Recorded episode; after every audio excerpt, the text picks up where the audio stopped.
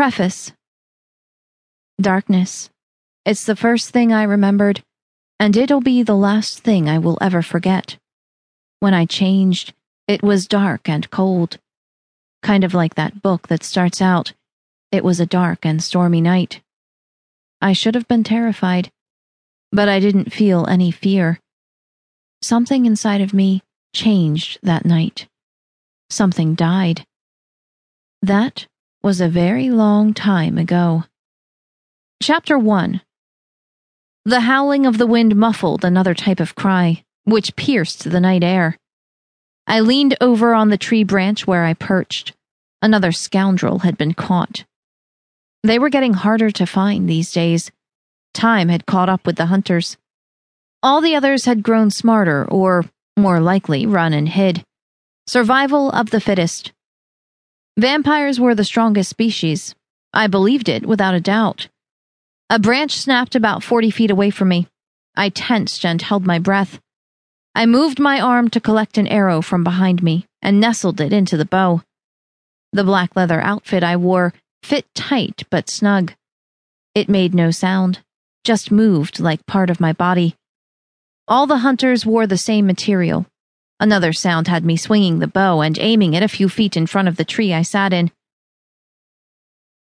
I blinked and focused, trying to determine if the noisemaker below me might be friend or foe.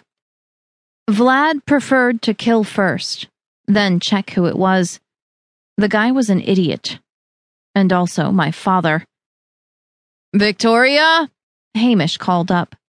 I kept my arrow trained on him and glared down, knowing my sapphire blue eyes would flash against the moon's reflection. What?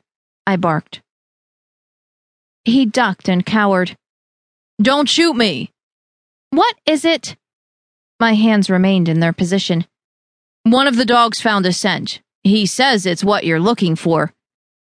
Without hesitation, I slipped from the branch and fell the fifty feet. Midway down, I released the arrow still trained on Hamish. I landed like a cat, perfectly on my feet, and threw my head back to toss my jet black hair over my shoulders. Hamish jumped and squealed. His reflexes were fast for a human, weak for a half vampire. He annoyed me, but he was loyal. One of the few I trusted. You almost got me! He touched his ear and swore.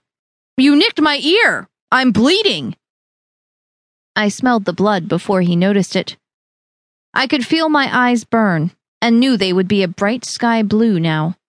The human part of him still smelled toxic. I blinked and ignored the burning in my throat. You're fine. I tucked the bow in the case behind me and pulled the gun from the holster on my hip. I pointed it behind Hamish. He's not so good. Some sort of halfling or supernatural lay forever silent on the ground behind Hamish. How the idiot never heard it. I puffed a breath out. It didn't matter. Where's the wolf? I started in the direction Hamish had come, not bothering to wait for him. He raced to catch up, hanging close on my shoulder. It's by the water. It stinks like wet dog. So do you. I sped up my pace and sniffed the air.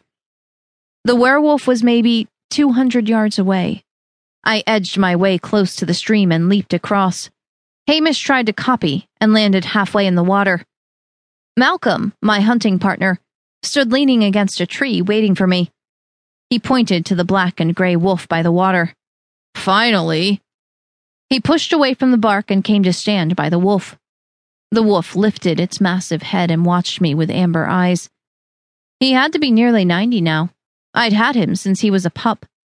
I rubbed his right ear, near the missing chunk of fur and skin. What did you find, sweetie? Malcolm snorted.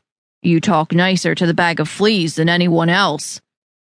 I ignored him and grinned when Eddie growled from deep in his throat. Don't piss him off again, Malcolm. Eddie moved back away from my hand and around the large oak tree Malcolm had been leaning against. He came around the other side in human form. The scent disappeared here at the water. I think she's traveling in it to hide from us. She? Are you sure? It had to be the one we wanted.